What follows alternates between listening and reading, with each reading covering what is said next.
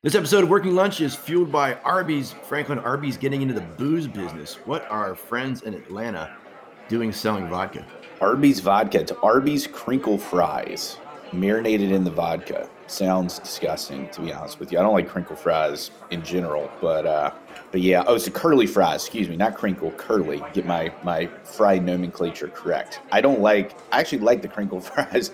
I don't like the curly fries um, with the seasoning at it. Uh, uh ain't my ain't my bag. But they're putting that in some vodka, Joe. I, I just can't imagine what that. I mean, I love Arby's. You know, you know, I've talked about the Arby's thing. I'm a huge Arby's fan. I love the curly fries. I think they've got like sleeper good shakes that nobody really knows about. The Arby's got some some good stuff. So this is a, I guess it's a test. It's in about ten states: um, California, Connecticut, Florida, Idaho, Louisiana, Minnesota, Nebraska, Nevada, Oregon, West Virginia, and Wyoming. So scattering across the country. Arby's curly fry and French fry flavored vodkas coming soon to a theater near you. And on that happy note, let's do the show. May I help you? We need to talk about your flair. I think I'm gonna have to go superside.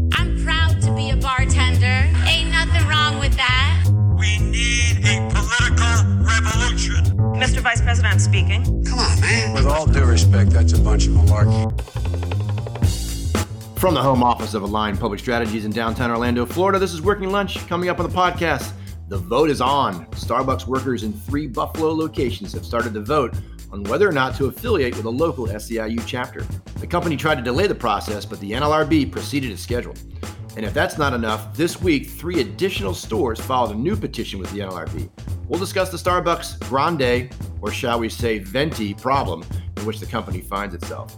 And inflation is having both economic and political ramifications as Americans are losing buying power and the president is bleeding political capital. We'll discuss the whys and wherefores of inflation and what that means for the business and political environments. We'll discuss those issues and wrap it up with the legislative scorecard.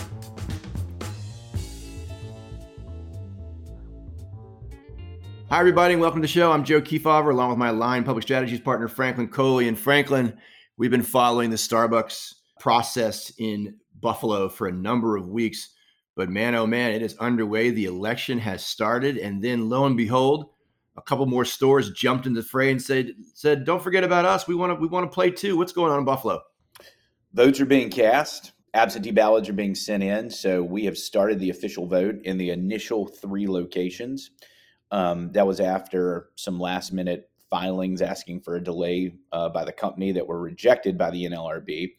So we're off to the races. You know, we'll we'll see how things shake out. But unions in 2020 had a 72% win rate, and I think the SEIU's win rate's probably substantially higher than that. So you know, you got to think unless the company pulls a rabbit out of a hat that this is a done deal. I think the voting goes through early December. I want to say like the 9th, but don't quote me on that. So we're, we're, we're it's own, Joe. It's happening right now in those first three locations. Now, if you'll remember, there was another batch of locations that filed election petitions shortly thereafter and then withdrew them because the company was positioning to broaden the bargaining unit to every restaurant in the market and the union didn't want that only wanted to do it by individual locations so have the bargaining unit be these three first restaurants now that that's all kind of off to the races we've got more election petitions coming in i haven't checked to see if these were the exact locations that were that filed the election petitions and with and then withdrew them initially i suspect they are but we have three additional locations bringing the total to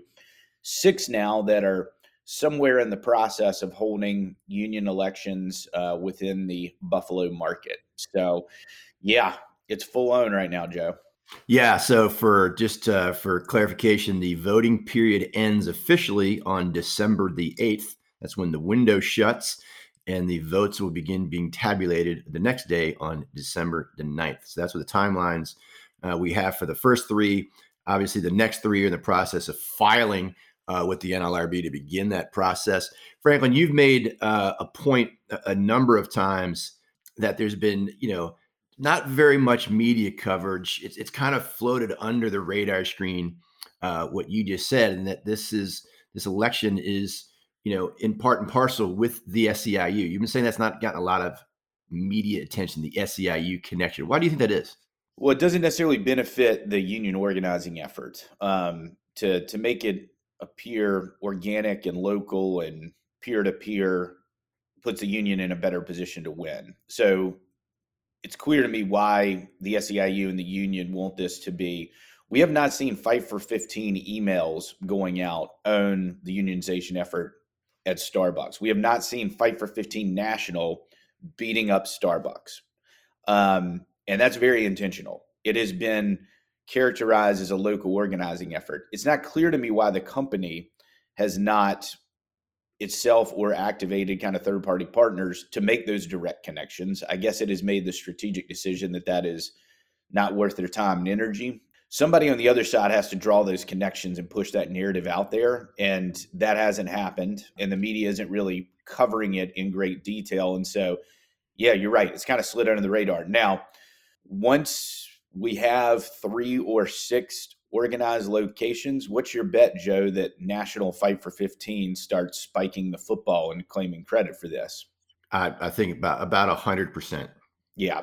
So I, I think like that part of it's coming, and I guess from the kind of company side, like you know, you could make a strong argument that, well, let's just kind of keep this quiet and act like this is not really happening and, you know, da da da da. But Fight for 15 is going to make sure that this is a national news story and is known. And so, I, I, to me, it's not clear why you don't start drawing those direct connections. Uh, but clearly, it's a strategic decision not not to, or the and the press is not taking the initiative on its own to kind of draw out all those connections. But it's there, and you know, if we want to step back for a second, Joe, the Fight for 15 and a union campaign, right, that started however many years ago now. What is it, seven or eight? I can't even remember at this point. But let's, let's call it the better part of a decade. Has won substantial successes for a $15 an hour minimum wage. I mean, moved the needle on that issue. You know, I we got starting wages at today in the legislative scorecard, we've got Macy's and IKEA, the, just the ones this week that are going above a $15 an hour starting wage. Like that is not even really a discussion anymore. They've won that conversation. What they haven't won is the anti union part, but they're getting ready to start talking really loud about it if they win in these Starbucks locations. And so I think, you know, if you're guessing how the SEIU and their labor allies at Cornell are going to write this this story, this origin story, this narrative in in the next five to ten years, I think this is a pretty kind of critical milestone in this larger campaign and effort, assuming they win and assuming they go on to, to other victories afterwards. And putting that, I, I think in that context, like this is pretty big deal. Well, Franklin, you made a point of saying that um, you were kind of surprised why the why the Starbucks team hasn't you know pointed out the SEIU connections you know more more vocally and and there's calculations as to why and why not you why you don't do those things. We don't have line of sight into that, but you know in terms of flying execs into problem spots, you remember a couple years ago in Philadelphia where a a man was arrested, uh, accused of loitering while he waited in a, an African American was waited uh, was accused of loitering, waiting for a friend at, at a Starbucks. Was arrested. It was a big, big kerfluffle, and they flew their CEO at the time into that restaurant to try to mitigate. They flown their ex CEO and now I guess chairman of the board, Howard Schultz, the founder of the company, into Buffalo. Is the uh, the ex, the executive fly-in part of the Starbucks playbook? Yeah, and it reminded me of the Obama Beer Summit. Um, is really what they were kind of recreating. Starbucks was recreating there in Philadelphia. That that playbook is, um, I think, was appropriate. I think that worked very well. They also shut down the stores for a day to do a racial sensitivity and, and, and cultural sensitivity training. Um, so you know they they use that opportunity to kind of reinforce the company's values, and I, I thought it worked well in that instance.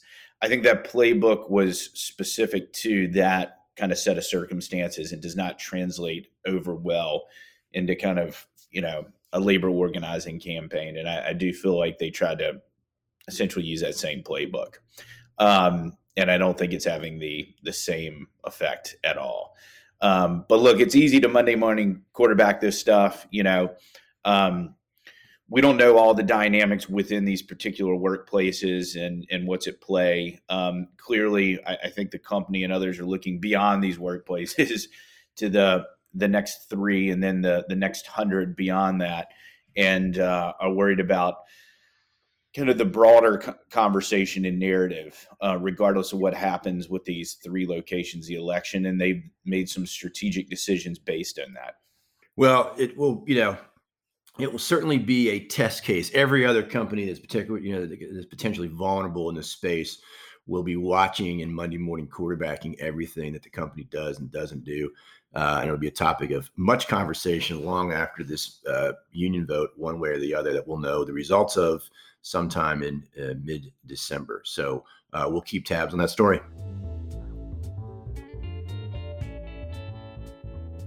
Well, over the last couple weeks, and certainly this past week, uh, the headlines have been full of stories about inflation and what inflation is doing to a lot of our public policy issues, to the supply chain crisis, to prices everywhere, food prices. But obviously, inflation is a political hot button issue as well, Franklin. What is going on with the politics of inflation? And if you're Joe Biden, how do you how do you navigate this? As a political nerd, this is super exciting. I mean, you know, Carter Reagan was like mid career for you, but for for me, you know, it's it's you know this stuff is history. Having inflation as a political issue is is is is just kind of neat um, because it's not something that usually rises up to uh, to be part of kind of the public dialogue that normal people are talking about inflation. But that is certain. Biflation is is certainly um, on, the front lips of everyone. Um, everyone's seeing gas prices go up, um, and you know there, there's real world, you know, milk prices, right? Like these real world kind of kitchen table costs are going up it's interesting the way the politics are kind of playing out around this. Um, Republicans were quick to jump on it. Mitch McConnell was talking about it weeks, if not like months ago at this point. Um, and they're linking Democrats' spending bills, which you would, which Democrats want to go in the campaign trail and talk about as a win, they're talking about those spending bills are basically eroding the middle class's buying power. And so it's a little bit of political jujitsu to kind of put these spending bills, these big wins by the Democrats, as the as the problem, the source of the problem that's leading to inflation. Um, and it, it's just going to be interesting how, as we go into campaign season, I feel like this this line of political attack has like taken hold one hundred percent in the broad electorate. And and I don't know if there's any way for Biden and the Democrats to really unring this bell unless economic conditions kind of change and turn around, which by the way is largely out of the control. There's not a lot that the president and Democrats in Congress can do um, here. I mean, you know, th- obviously there's there's there's policy tools to kind of slow down and and curb inflation. And of course, they're doing all that stuff, but the economy is going to roll and keep rolling how it's going to roll and these are things that are largely out outside their control. So um, it's just really interesting to see like a, a, a, sleepy issue like this become kind of a defining issue as we head into the 2022 elections. Yeah i mean it's it's it's you, you, i think you use the term jujitsu. It's it's i use a different term for it. It's horseshit um, it's intellectually ridiculous. But what's causing inflation is that we shut down the world economy for a year and a half. The year, the, the, the goods and services are rare to come by, as as going to take years for the the supply chain to catch back up, and so all those goods are at a at a, at a premium. That's what's causing, uh, and of course, what's going on in the oil markets. But that doesn't fit on a bumper sticker in his political gold, as you said. I and I do remember it was not mid career. Thank you.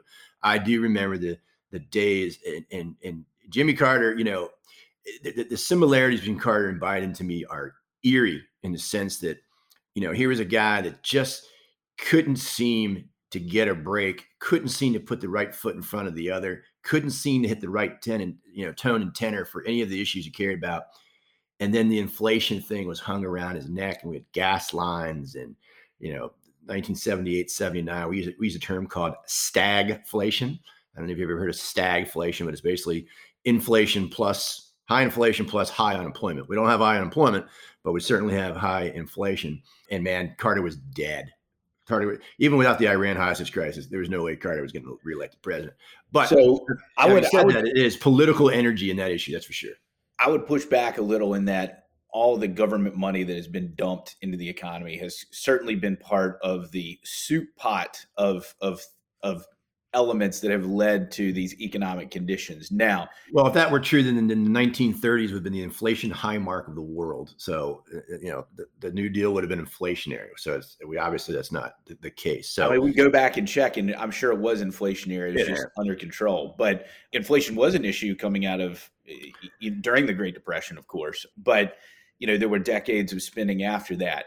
So, uh, you know, I think it is probably incorrect to say that it's not part of the equation. There's a lot of other stuff going on there. To your kind of like the unemployment, it's the same crowd that blamed the labor shortage on unemployment benefits as because it was one important issue in a pile. It's the same thing with this inflation. It's the same crowd that's at the now, end of the day, now at the end of the day, a one trick pony that's going the wrong way. At the end of the day, the president, rightfully or wrongfully, is always held to account for the state of the the economy. No question. And, no question. And and, and so oftentimes there's not kind of clean lines of attack for political opponents own the economy where things where one word or one term or one becomes kind of a proxy for all these other gripes or concerns within the economy and inflation is becoming that. And so it is becoming a very sharp line of attack. And just stepping back from kind of the politics of it i mean it's a real concern for all of us right? And but certainly for operators that are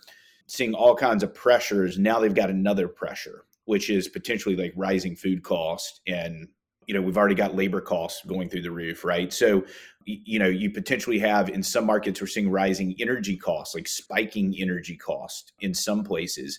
That obviously affects operators too. So the politics are, are one thing but you know operators have some dollars and cents impacts here and, and as well so I think this has begun to be a defining issue over the the coming kind of months, and we'll see. It's always hard to predict a year out from election day. You know what are going to be the big issues that kind of define that election, but I think this is in that mix. Certainly, you know it, it, it could be, um, and we'll see. Time will tell if it is, but it's definitely in that mix of kind of big issues.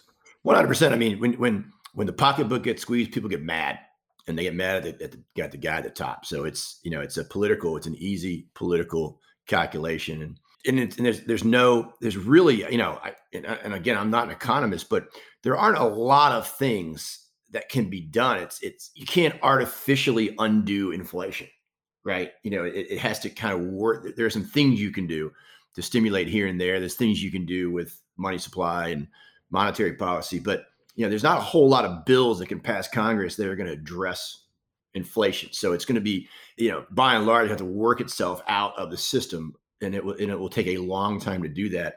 And it may be in a post, a quick post Biden presidency, as we saw in the 1970s yeah. and 80s, uh, when that happens. I mean, the the the thing to slow down is essentially put the brakes on the the economy. Which you know, if you put the brakes on too hard to slow things down, then you know we're we're going to sputter back. And so, it's a delicate dance. And to your point, it's going to have to work itself out. In the meantime, there will be political fallout, and it ain't looking good for the the Dems that are you know in control of both houses and and the presidency right now because people are feeling it at their, at their kitchen table. So no anyway, going to be interesting over the uh, over the coming months to see kind of how things uh, play out. It's time for the legislative scorecard. We'll go around the country and update you on the latest legislative and regulatory developments. And Franklin, the business community writ large in DC got active this week and filed litigation on the federal vaccine mandate they did jumping into the fray. As we know, the vaccine mandate has stayed. We talked about that earlier right now. Um, and we're also advising companies to go ahead and prepare for it to go into effect. But there will be tons of legal wrangling um, over the coming weeks and months. And the business community is jumping in two feet into that conversation as well. There was a lawsuit filed by a ton of business groups National Retail Federation, American Trucking Association, National Association Convenience Stores, NFIB and others arguing that the mandate um, causes, quote, it, it, will, quote, inflict irreparable harm, end quote, to their member companies. Um, it includes, quote, unrecoverable compliance co- cost, end quote, and will uh, deteriorate a quote already fr- uh, fragile supply chains and labor markets end quote. So basically, they're saying it's unworkable. And when we had Ed on, he talked through some of the challenges that the, the mandate presents, and they are substantial. So, um, you know, the courts could choose to knock down little provisions within the mandate, like they could come in and knock down that uh, employees have to pay for it and make employers pay for it, right? The, so all there's a bunch of different provisions and elements of this that are going to be challenged. That's going to take some time to work itself out.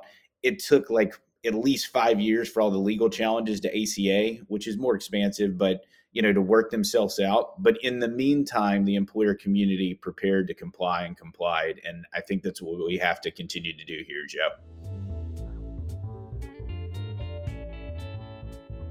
And speaking of Franklin of the employer community, In and Out Burger back in the news uh, this week. Evidently, uh, they got a little little phone call from the governor of Florida trying to uh, make political hay out of their situation in California and see if In and Out Burger was uh, wanting to come to the Sunshine State.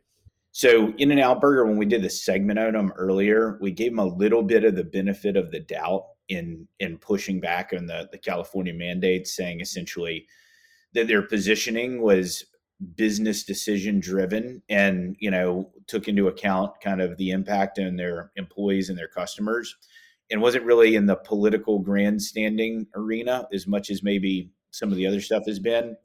They're clearly now in the political grandstanding arena and have made themselves a target. So yeah i mean it was made public and i guess maybe it was made we don't know exactly how it was made public. You know the governor's schedule is you, know, and phone, a lot of that stuff is Freedom of Information Act requests. So it could have been that In and Out, the CEO got on the uh, on the phone and didn't know it was going to be public.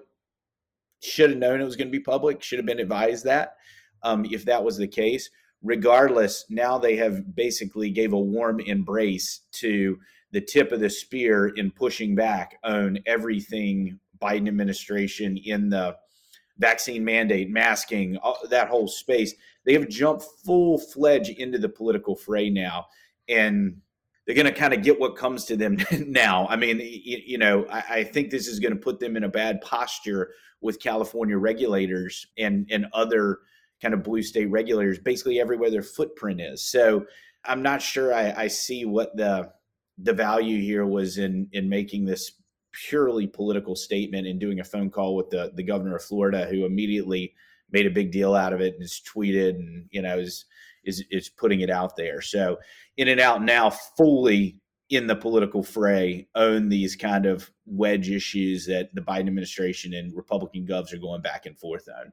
And they they basically said no, they're they're they have no you know no plans nor you know to come to Florida. It shows you how little these hairball politicians know about business. And you know you can't just set an outpost of In and Out in the middle of, of you know thousands of miles from its nearest distribution centers and nodes and all that kind of stuff. You know, just pure politics 24 7 all the time. Uh, speaking of which, right on cue, Alabama uh, getting in the conga line of states pushing back on the. Can you believe the state of Alabama is pushing back on federal regulations? I can't believe it from the Biden administration. Yeah, it's weird. Governor signed legislation mandating that employers can't fire workers for being unvaccinated against COVID 19 if the employee returns a new standardized state form to claim a religious or medical exemption. Also signed into law a separate bill requiring parental consent for minors to get vaccinated. Yeah, so Alabama ups, re ups and, and kind of joins the fray. Um, one of many states pushing back. Franklin, switching to wages, a uh, lot of lot of activity on the wage front at the corporate level. But Disney, uh, in the news this week, they won. Uh, it appears, uh, at least at this stage, a, a, significant court case that you and I have been watching for many, many years in, in, in Anaheim, California. This is super interesting. So, yeah, we've been reporting a while. The unions pushed a ballot measure to really forced Disney kind of to the bargaining table. It was a direct attack at Disney and their hotels. And it basically said that any hotel that had received a city subsidy would have to oblige by this this higher wage in the ballot initiative. And I think it was, yeah, $18 an hour by 2022. So that's that's no joke. It turns out that Disneyland doesn't have a subsidy according to the courts. It's a it's a complex contractual relationship between Disney and the city where I may mess this up, but I'll get the main gist of it. Basically, Disneyland bought some land and then under a lease agreement with the city leased it back and then leased it released it from them to put in a parking garage at a dollar a year and and so it was kind of this complex contractual agreement between the city that was a big break for Disneyland and of course the city was fine to do it because they wanted you know the the business traffic and and the commerce in the city at the time and uh, but it doesn't qualify as a subsidy so Disney's off the hook according to the courts and being subject to this ballot measure. And so this is Disney wins this battle in the larger kind of ongoing war with the the local unions there. Yeah, two things I would add. I think the judge basically said, look, you know, these these land development swaps are really, you know, part of the bond issue process and bonds are issued for these developments and as such, all taxpayers pay off the interest on those bonds. And so there's no direct subsidy. It's all coming out of that pocket of dollars that are allocated for bond and bond repayment, interest debt on the bonds, and so therefore it doesn't qualify as a subsidy, as what the judge added. I do think the uh, the union has made it clear they're going to appeal, so we haven't heard the last of it, but a big win for Disney out in Anaheim, and you know has has ramifications for. Uh, for other like-minded initiatives that are kind of targeting sectors of the economy for different wages. Uh, Franklin, speaking of sectors, the retail sector busy this week. IKEA and Macy's making some wage announcements. Yeah, the beat goes on another week, another wage announcements. IKEA is going up sixteen dollars an hour, with some being bumped up to seventeen or eighteen dollars an hour, kind of depending on on location. And so that bumps the average wage up to like twenty dollars an hour. So that's a big deal. Macy's similarly is going up to fifteen dollars an hour by next May, and so that'll bump the the base pay will be on average up to $17 an hour and, and $20 an hour total pay. They're also doing some other benefits. So um, 100% of tuition, books, and fees. That's that's a that's a big deal. That's on par with you know kind of the the WalMarts and the Disney's are also um, partnering with Guild Education, which is Disney's partner for their education benefit program. I think Walmart too. But um, Guild is one of the big providers of education benefits, um, and so that's that's a huge that's a big that's a big benefit that uh, Macy's employees will now be getting. Shows where the marketplace is going. Yeah, and in, in benefit side, IKEA as well. Uh, you know, they already had a pretty good benefits package going back to their wage announcement, but they've got that they've added to their package. They have five weeks of paid time off. They've got a, a education assistance, child care, adult care. Uh, so it's it's it's not just the wage side of the ledger that is getting uh, greatly enhanced, as was happening before the pandemic, but certainly after. So it's uh, you know getting harder and harder for average restaurant X to compete out there in the wage and benefit uh, space. Uh, speaking of pressure of wages on wages, Franklin, Federal Reserve Bank of Minnesota uh, was commissioned to do a study on their recent the cities of St. Paul and Minneapolis uh, commissioned the local Fed to do a study on the impacts of their minimum wage bills. You remember a few years ago, Minneapolis uh, went to fifteen dollars an hour. I think it, you know in stair steps, ultimately becoming fifteen next year. St. Paul did it within the last year or two. They haven't gotten as far, but they asked the Fed to basically do a study on the impacts so so far, taking into account pandemic, uh, what's been happening in that space. Franklin, what were the results of this? What I think is a very significant study. It is very significant. The, the, the Federal Reserve Bank of Minneapolis basically found that um, a fifteen the fifteen dollar an hour increases have a negative impact on employment in the restaurant space, and so um, you know a couple weeks ago, we were talking about how the Nobel Peace Prize was awarded to the economist that had done one of the original studies in the 1990s that showed that um, impact to employment was marginal or, or or non-existent, and it was a small minimum wage increase. I said at the time, you know, it, it's probably one of the mis- most misquoted studies, misused studies of all time because it was a small wage increase. Here we have essentially that same study, and it's a much larger wage increase, and it shows that there is a negative impact. And so um, it's important for that reason. It's one of a number of studies that we've had in the, in the past couple years where either there's a negative impact to wages or to maybe hours or um, diminished employment opportunities, right? So um, it, it is a big study, and I will go through the details here. I'm kind of talking over it and and you know what it means, but um, as you said, you know we had uh, Minneapolis and St. Paul. They're going to fifteen dollars an hour. It's it's being um, uh, implemented slowly here. Um, so the researchers found that there weren't a lot of impacts in most sectors really in all sectors except for the restaurant space. And and the impacts there were were significant.